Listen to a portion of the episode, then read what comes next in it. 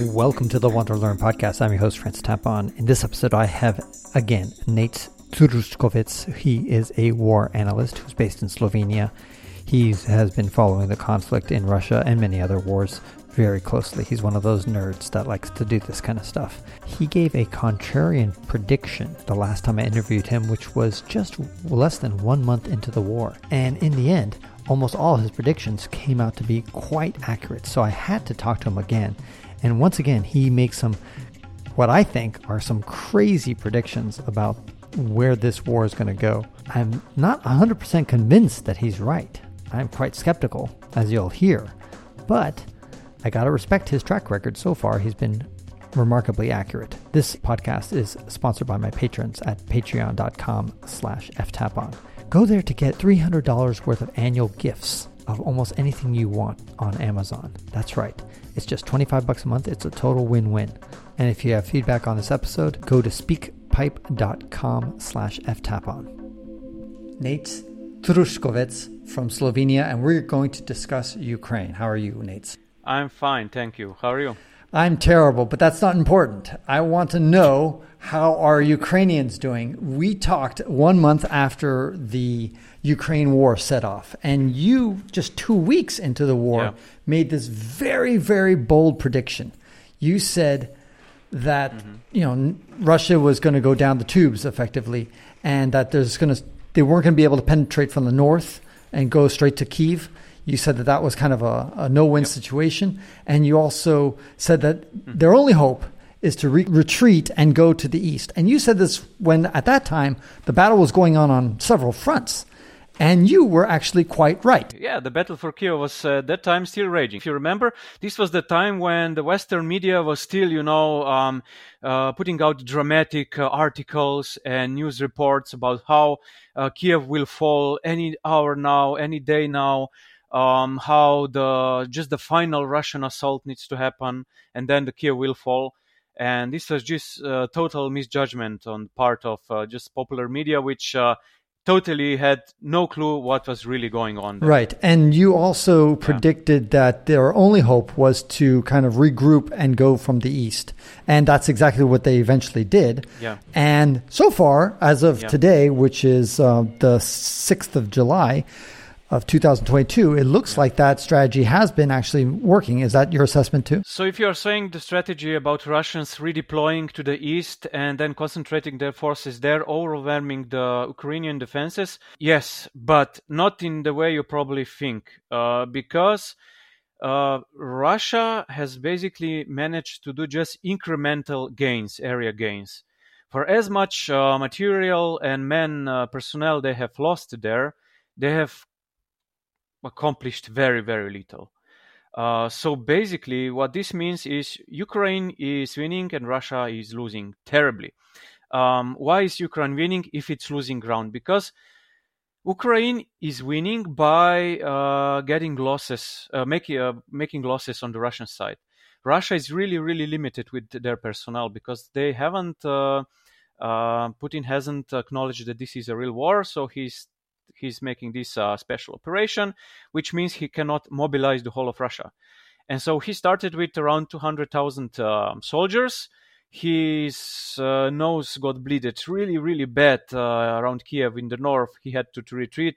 And then he immediately repositioned troops in the east while they were still quite tired. They haven't had the time to really rest. So he pushed uh, unreplenished troops back in the fight. And um, the whole uh, the whole plan was really not well organized. It was just, you know, okay, we have to show something. We have to make a success. So let's push here. Didn't work there. Let's push there. Didn't work there. So they were pushing on all different sides in the east and maybe also choosing uh, paths which were bound to fail. I mean, such tactical and strategic um, mistakes were made by the Russian side that it's almost unbelievable.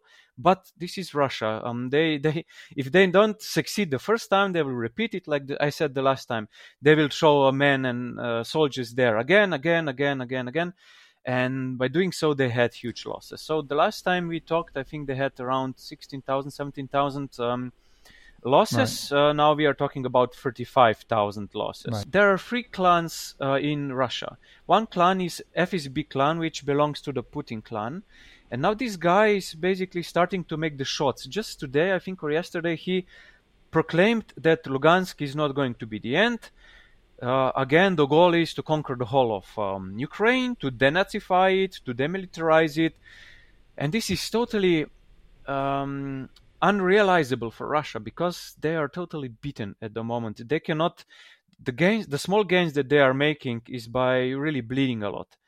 Um, so the little strategy that started to work kind of for them is really amass a lot of artillery in one place, bomb the hell out of the where defenders are, and then try to send uh, probing attacks. You know, if the, if the attack is uh, repelled, if Ukrainians beat the attack, then they start bombing again and again and again. And there is a huge disparity with the artillery count uh, uh, on Ukrainian side and on the Russian side. So Ukrainians weren't able to really answer uh, with the same strength as the Russians did. Um, and all, there's also a kind of a disparity between how they fight with artillery. Russia just, you know, shoots in general area, while Ukraine is sniping Russian positions. Why? Because it has much smaller amount of guns and the ammo is much more limited than with the Russian side. So they, they adapted and started to really um, try to snipe their positions, their um, vehicle, parked vehicles, and so on. Uh, they started to really um, ramp up uh, the destruction of Russian uh, dumps, uh, so the Russian um, ammo uh, dumps. And this was really go- this is really doing a very meticulous job because Russia needs uh, ammo quite close to the to where the fight is going on because they have really small amount of trucks available to put those ammo to do, to to the soldiers, to bring it to the soldiers on the front. So they need to have uh, those dumps somewhere close to the railway stations. They put those uh, ammunition down. It has to be quite close to where the front is, and then they have enough trucks to really disseminate this ammo uh, with their um, army. But what is happening now, these um, ammo dumps are starting to blow up one after another. Why? Because Ukraine acquired long-range uh, weapon systems from the West, which are doing a great job now with, you know, sniping these very important um points, uh, logistical points, um, ammo dump points, and are wreaking havoc with uh, Russian uh, Russian army. So uh, how far, how long Russia can continue doing this? I mean, I was personally quite surprised that, I was not surprised that the North, as I said, collapsed, like I predicted, the North collapsed completely.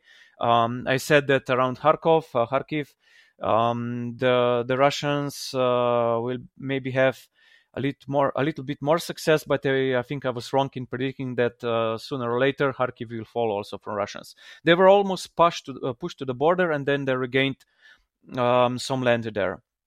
Um, so I was wrong with that, um, and I also said I think that I would be quite surprised if the Western Front would uh, basically become a frozen, a frozen uh, conflict. Um, it still is. It could still be.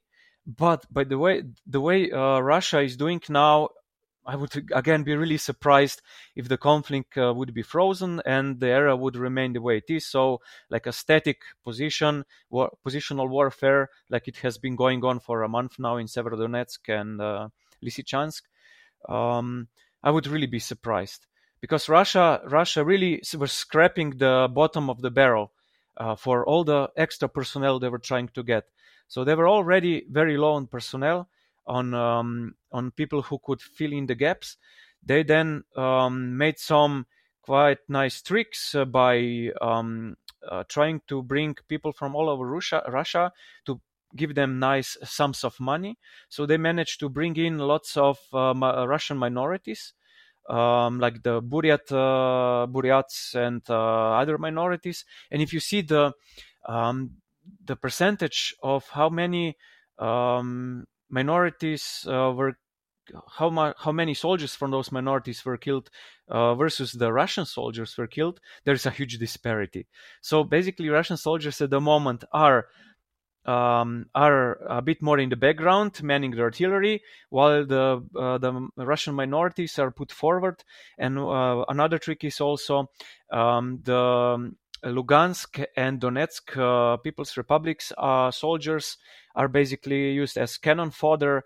They are the ones who are testing, you know, if uh, the positions have been uh, sufficiently destroyed uh, with artillery bombardment or not. So they get just decimated. And uh, the current estimate is that fifty-five percent of the whole um, those two republics' um, uh, military personnel has been either killed uh, and or maimed. So imagine this, fifty-five percent of all the personnel from these two republics uh, is basically uh, out of out of action. Stalin, if I remember correctly, correct me if I'm wrong, that he basically purged most of his yeah. generals because he was kind of afraid. And so he had, it was right before World War Two, I think, was when yeah. he, he did his big purge. And so he didn't have any competent yeah. generals yeah. Yeah. when the war started. So it, yeah. it, World War Two started off on a really yeah. bad foot.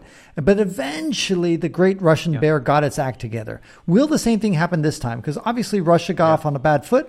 Can they turn their story around? So it's a bit different from then, because now the Russia started with uh, the usual generals that they had in stock. There were no purges before they started the war.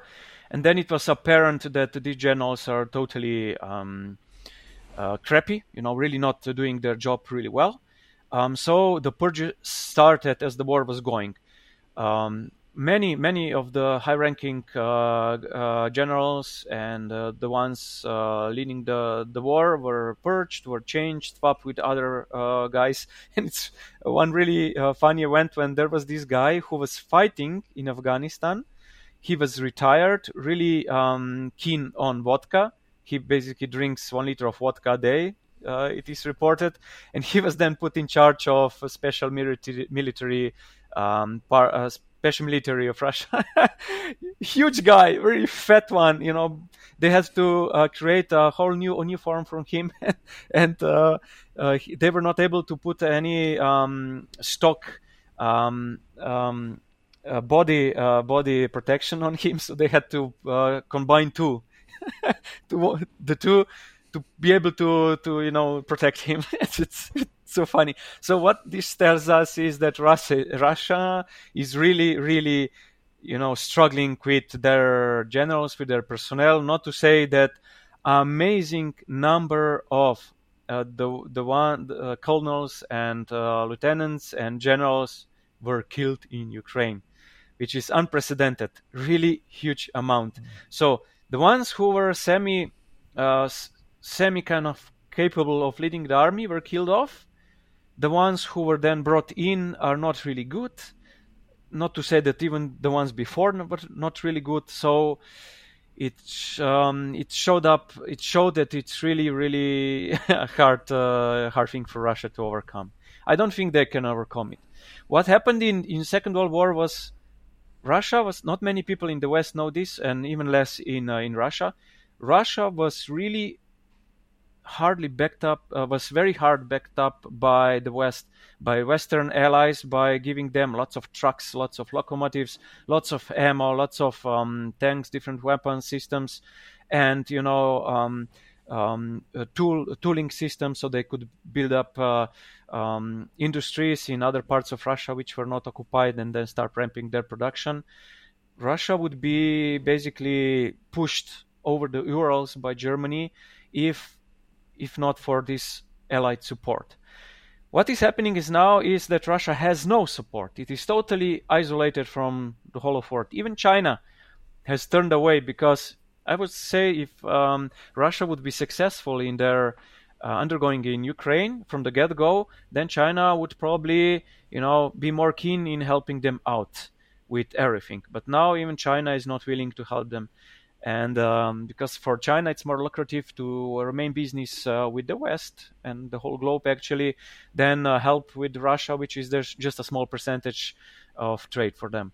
So even Russia, you know, uh, having basically the same type of autocratic system, you could say a fascist, uh, fascist system, like uh, similar to Russia, is uh, turning away from uh, from Russia, which uh, is basically really making it uh, much more harder for Putin Your predictions were pretty spot on. Mm-hmm. Uh, one of the things that mm-hmm. was not spot on so far is that Putin would mm-hmm. be taken. There would be a coup d'état that he would be ah, taken yes. out. And so, do you still yeah, believe yeah. that's going to happen? Okay. Yeah. Good point.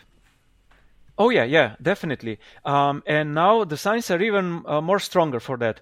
Um, what at the be- when we were talking the last time, the nationalists and the imperialists, these are the two uh, other factions uh, in Russia, the, so- the so-called clans, um, which are organized uh, uh, uh, and they are not cooperating with each other. They are there is an internal tension between them. And of course, the F S B clan, which is uh, direct uh, connection with Putin. Um, there's also always been some um, meddling and tensions between them, but now it's really getting very heated. Uh, all the patriots, all the nationalists, which uh, didn't dare to speak against Putin, are accusing him of basically uh, screwing this war, that it was his fault. So they, they still don't recognize that, no, it was not just Putin's fault. It was the whole system, you know, the army was so corrupt. It couldn't really, you know, um, make it up uh, for uh, for the deficiencies. But of course, Putin started it, and he should have been better informed that there's no way he can do this. Because if you remember, U S A was informed before it happened, quite uh quite a lot informed of what is going to happen. They knew what the Russian plan was, um, where the main trust, uh, Russian trust will, uh, military trust will happen. So um, it was basically Putin should have called it off by then, but he didn't. He he went on regardless with it, with the with the war, and uh, he, at that time, the moment he decided, he lost the war already. Because there was no way he could win it, um, the way the army uh, was set up, uh, the way um, no everything works in Russia. He would have to be, he would have to mobilize the whole of Russia. Then he would ha- maybe have uh, some chances of winning there. But uh, since so many months have passed and still he hasn't mobilized it. Although the war has went so bad for him, it means only one. He's really, really afraid to do so, because if he uh, proclaims uh, general mobilization, he will be immediately deposed. He cannot withstand the pressure. Even now, before doing him doing the uh, the general mobilization, uh, his um, his um, his chair is already very shaky. In the Duma or one of the par- the parliament there, that they actually said mm-hmm. that they're going to try to mobilize part of the economy to produce more weapons. Yeah, just recently, just recently he uh, he proclaimed that. Uh, but the thing is that you have to mobilize for war before the war starts, because when you mobilize your economy, it takes a lot of time. When you get on a war footing, really proper war footing. And not to say he's lacking all the proper, um, more more high-tech um, elements, gadgets that he's not getting anymore from the West. So, you know, for him, in order to be able to um, to establish, like I last said last, uh, said last time, to establish a war economy uh, where um, high-tech uh, material can be produced, takes years. And it would really be hard for him to pull off, because the whole of Russian society is basically not m- very uh, modernized. It's not very um, inventive ever since uh, Soviet Union uh, f- fell apart. It's just not as inventive as it was before. And uh, basically what they were doing, it was just they, they, they uh, were scavenging the military uh, equipment that was available from the Soviet times, upgrading it to a degree, made a few advancements here and there, but because, you know, this high-tech modern stuff is so expensive, and because the kleptocracy was so prevalent, they weren't able to even produce Armata fourteen tanks, which they were sure they will produce in huge amounts, um, and uh, their uh, modern rockets basically are very, very low in stock. What Russia is very good in is with P R stunts. They would create like a supersonic rocket, and then they would, you know, put um, uh, make the the Western uh, media be in shock and off like, wow, amazing what Russia did, Russia did. We don't have any protection for that. We are screwed. And so this was basically playing uh, on what Russia wanted to do. So they were acting more powerful all all this time than they actually were. In this war, it, it was quite clear from the get-go that they're just um, paper tiger. Um, and they are not global global force at all. They are even reg- not even regional force anymore. And this is why I'm predicting the, the, the problem will start in uh, Central Asia now. Because the, the vacuum will happen. Because when Russia will not be able to tend to those regions anymore, um, uh, there, Central Asia is like the, the Balkans. There are many different ethnicities there, ethnicities there. You have a dictator which supports one ethnicity, and then the other ethnicity is usually pushed a bit aside. Uh, you know, it's um, um, there are tensions which they can now spark up because those dictators cannot turn to Russia like they could before. You know, Russia would then send special military uh, military forces there. Um, you know, take care of the dissidents, of the uh, riots, and then, you know, things would get be back to normal. But now Russia cannot do this anymore. You're talking about the Central Asian countries like Turkmenistan and Uzbekistan and all those towns? Exactly. Okay. Exactly. Yeah. Okay. So yeah. What do you predict then, Nate, the way things are going to go? You give Putin how many more months in office or how many more years? Because here's the thing is I think that maybe his strategy is mm-hmm. just to kind of hold the line and take Donetsk, at least hold the line there so the battlefront doesn't move. We're in a stalemate for mm-hmm. months. And during that time, ramp up production and get up, you know, get his, his butt going again. Why can't that happen? This would be really hard, really, really hard for Russia to pull off. First, now... They, now that they have um, uh, conquered uh, Severodonetsk, Lysychansk, they have now bumped into a huge fortress of the uh, Ukrainian defenses. And their artillery will not be able to help them now. Because if you want to take those huge towns, you need a lot, a lot of military personnel. Because you can bomb the towns, but you need, then need to send guys in. And Russia, at the moment, does not have the capability. If somehow Putin would be able to pull off general mobilization, then we can, you know, speak. Okay, so that's the key. You think that they need, they have not. About one hundred forty million people in their country, roughly. Maybe it's one hundred thirty, I don't know. Yeah, yeah. So let's just say one hundred forty million. So if he pulls the mobilization, yeah, if he pulls the general mobilization and remains on the position, uh, on his seat, so he's not deposed, then it's possible. But this is really, really it would be really, really hard. Mm. Because if he hasn't done the mobi- uh, general mobilization since the beginning, what's different now? It's even more hard to pull it off because now the two, the free clans are against him. Why do you think that Putin decided to do this? I mean, he seemed to be so shrewd before. And now I was just imagining, okay, let's just think the best case scenario. The best say, well, the best case scenario for Putin is that he conquers the entire country of Ukraine. But let's just think more realistically that he just yeah. solidifies the East and he basically grabs the East. He grabs it all the way out to Mariupol. And so he has cut them off mm-hmm. almost. Maybe he'll leave Odessa so he doesn't completely cut him off. Basically what he has now, he kind of consolidates and grabs. And then, you know, mm-hmm. Mm-hmm. but then he's going to have to spend billions and billions of dollars to reconstruct this whole territory that he just got he completely destroyed with all his bombs. It's just like, what a headache. Yeah. What a headache. And this is like the best case scenario. Yeah, yeah. So why did he even yeah. do this? So... Uh... He's improvising all along. I mean, he something uh, he bumps into something and then he changes his strategy, his goals. But he's not so the kind of guy who goal, does this remember. kind of stuff. I mean, all his life for twenty plus years in power at the top of Russia. And then before yeah. that, when he was in the K G B and, and other yeah. lower positions, the guy was a yeah. very shrewd, calculating guy. He never fucked up, ever.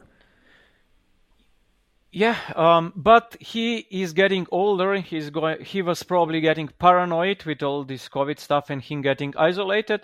Also, um, there was a huge, um, a huge distance between uh, what reports he was getting and the real situation on the ground, because all the F S B guys who were doing the uh, the reports, uh, you know, of how we, Russia can uh, take over Ukraine, were not really thinking that this is going actually to happen. So they were writing reports, this is quite clear now, uh, that were basically, okay, if I make this report, which shows the real situation on the ground, basically, we cannot attack Ukraine, the guy above him in the F S B hierarchy would say, no, this is not good, fix it.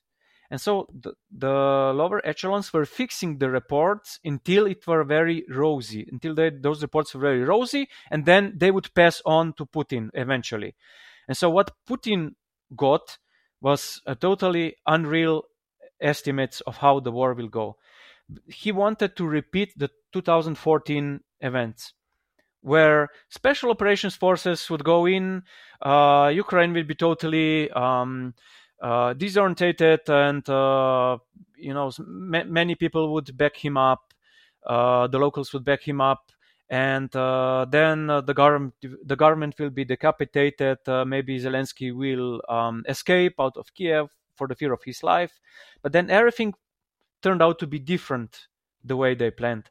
And from that point on, they were just, you know, um, trying to um, not really strategize about things, but just, you know, trying to fix. From day to day, they were trying to fix things.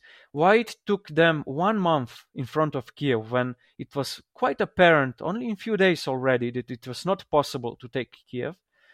But they they are very stubborn. They were trying to, you know, show something, to try to this, try this attack, that, try that attack, but nothing worked. Well, it was quite apparent that, that this doesn't work, so it took them one month and huge amounts of casualties until they withdrew from the north. And then they tried in the eastern part, again, the same thing. And um, they, again, people think, because especially because the Western media reports, oh, yes, the whole Lugansk has been conquered. But these are just a very small Uh, increments of uh, area that were taken, really um, strategically not important uh, amount of land was taken in the recent um, Eastern offensive, which lasted for two months and caused huge cause- casualties on the Russian side. So of course, okay, they can say now the whole of Lugansk um, region is now Russian. They will try to um, take the whole of Donetsk region um, in their uh, in their uh, under them, but they will not be, I, I predict that they will not be able to do this. They will stop uh, where they are now. And uh, again, uh, they will probably collapse. Um, so there are different predictions. Some say, okay, at the end of the summer, uh, the eastern part uh, area where Russians are cannot hold on. Uh, the increasing amount of uh, modern uh, weapons which are delivered to Ukraine, which are able to snipe very important uh, parts of uh, U- uh, of Russian front, of their logistical systems. Um, and when you take away the ability from Russia to be able to bomb the crap out of you, because you bomb their, you destroy their ammo depots, then Russia is in big trouble because they cannot really fight with their guys. Uh, they just have those um, artillery, artillery, huge amounts of artillery systems. And when you take that away from them, they will have to retreat. Wow! So you give me your give me your rough timeline that you think you think it's going to be over, uh, that they're going to start retreating by the winter. Okay, so a very daring uh, prediction would be that uh, by the end of summer, um, the, the the Russian front will start to crack quite a lot, and then until the winter, they will be pushed away from uh, in Kherson region, in so- in southern region where Zaporizhzhia is, Zaporizhzhia. And uh, in uh, the area where um, Severodonetsk is, uh, things will also be very, very hard for Russians. Very, very hard. Okay. So this is my prediction. eighty percent? Uh, yeah, let's say eighty percent, okay. Yeah. And also if, um, I would be quite surprised if uh, Putin remains in power uh, for half more year. Half of more? You think he's going to leave by... by twenty twenty-three? Even doesn't have to be assassinated. He can be just, you know, okay, he's uh, because the w- the way this guy who is making the shots now, public shots, is acting is like, okay, leave this old guy, he needs some rest, you know. So the F S Bs can do this um, a bit more elegantly, you know. Um, they can give him a nice dasha. Put him in the background, Putin, whatever. Yeah. All right. Okay, so you think that Putin will kind of lose a lot of authority by the beginning of twenty twenty-three? Yep. I know none of these predictions mm-hmm. are one hundred percent certain. You're not one hundred percent confident of these things sure. happening. So just give a number, yeah. like a percentage yeah. that you think how confident you are that mm-hmm. uh, Putin will lose a lot of his power by uh, sometime in early twenty twenty-three. Yeah. Are you talking about sixty percent so chance? I'm sixty. I'm sixty to seventy, sixty to seventy percent chance of that happening, and um, I would say that there is. Uh, there are some chances also of Russia starting to go into internal uh, squabbling, and um, you know, all these clans which are already bickering uh, a lot at the moment might go into an open uh, hos- in open hostilities. Mm. So you know, Russia might s- enter civil war. Mm. In the next on the year. one hundredth anniversary of their civil war, practically. it's, it's, Back yeah. that the one that yeah. brought Lenin to power. So, and imagine what happens. Imagine what happens then. So uh, for the West, you you have to really um, make a very good case to Russia that what it is doing is not sustainable and not okay. Because if Russia succeeds in uh, maintaining the ground that it managed to take now, uh, then Russia in a few years will repeat the same process. After they get, you know, replenished and so on, uh, so they will try to take some more land. Mm-hmm. This is this has always been the way Russia acts. Um, and if you manage to put Russia into a civil war, then you have a huge problem with nuclear arsenal, because then you have these warlords, you know, uh, taking care of the nuclear arsenal, raiding the the depo- depots.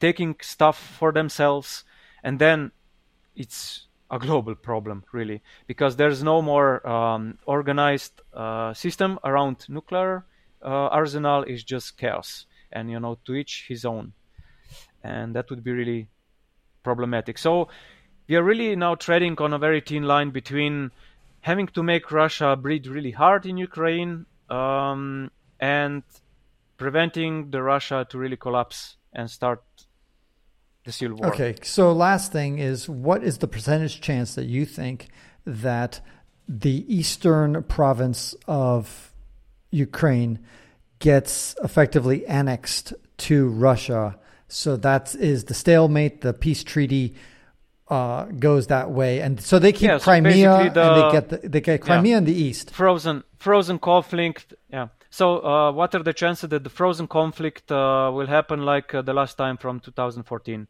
when things just didn't move anyway? There's well, uh, I wouldn't say I wouldn't call that a twenty percent I wouldn't, I wouldn't say it's a frozen happening. conflict, because they literally just won Crimea. I mean, I don't think it was like a stalemate. I mean, they just got it. Oh no, uh, there was a frozen conflict between Ukraine and Russia since twenty fourteen. They were always fighting each other. Guys were. You oh, know, I see what you mean. You're talking about, but that was mainly in the east, yeah. not so much in yeah, Crimea. Crimea was cemented. Yeah, yeah, that's yeah. what I mean. It's Crimea was Crimea was exactly. cemented. So Crimea, Crimea will could get into Ukraine hands, but only if Russia enters civil war. When there is such huge chaos that there is no central authority, to each his own, you know, then Ukraine can go to Crimea and take it back. Mm. Uh, but uh, I think chances for that are small. Yeah, they'll probably ask for independence, and they want to but, be yet another republic in a con- country by themselves. Do yeah. something stupid like that. Yeah. Anyway, interesting. Uh, while in the east, you know, the Donetsk, uh, Donetsk and Luhansk uh, regions, uh, I'm quite uh, sure that uh, Ukraine will be able to retake those areas, and then it will fall on Ukrainian shoulders to rebuild everything that was destroyed, because you know, Russians. Don't uh, really distinguish between, you know, areas. They just crap bomb the hell out of everything and destroy the towns completely. ninety percent of infrastructure is destroyed. Right. And, you know, it will be also on the Western shoulders to put on like a Marshall plan to rebuild stuff. Right. So huge opportunities for construction workers from the West to go there after the war. That's why we planned the whole thing. It wasn't Putin. It was Yay. the C I A. You always got to you got to you got to always blame everything on the United States. Um, great, Nate. Thanks so much for the update. yeah, I really sure. appreciate it. And uh, we've got the, the summary, eighty percent chance that you think a, a pretty bad defeat for Russia, including uh, a sixty-five percent chance that, that Putin will get out, and about a twenty percent chance that the best case yep. scenario, well, not the best case, but uh, one of the better cases for Russia, which is twenty percent chance that they will actually solidify and cement yeah. control of the eastern region. Yeah. And, yeah.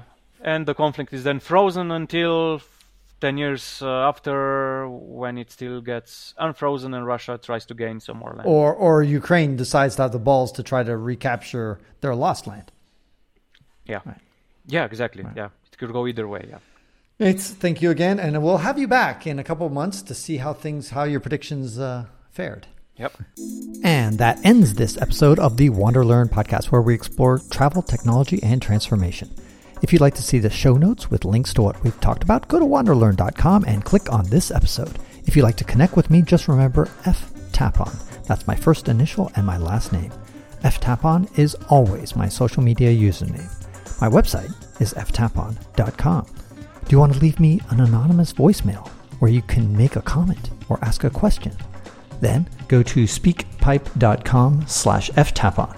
Furthermore, if you'd like to get rewarded for supporting my projects, then go to patreon dot com slash f tapon. That's where you can pick up some remarkable rewards for as little as two dollars a month. Now, five quick favors. Number one, subscribe to the WanderLearn podcast. Two, download it. Three, share it. Four, review it. And five, sign up for my newsletter at wander learn dot com. Our theme music was composed by Eric Stratman. This is Francis Tapon, encouraging you to wander and learn.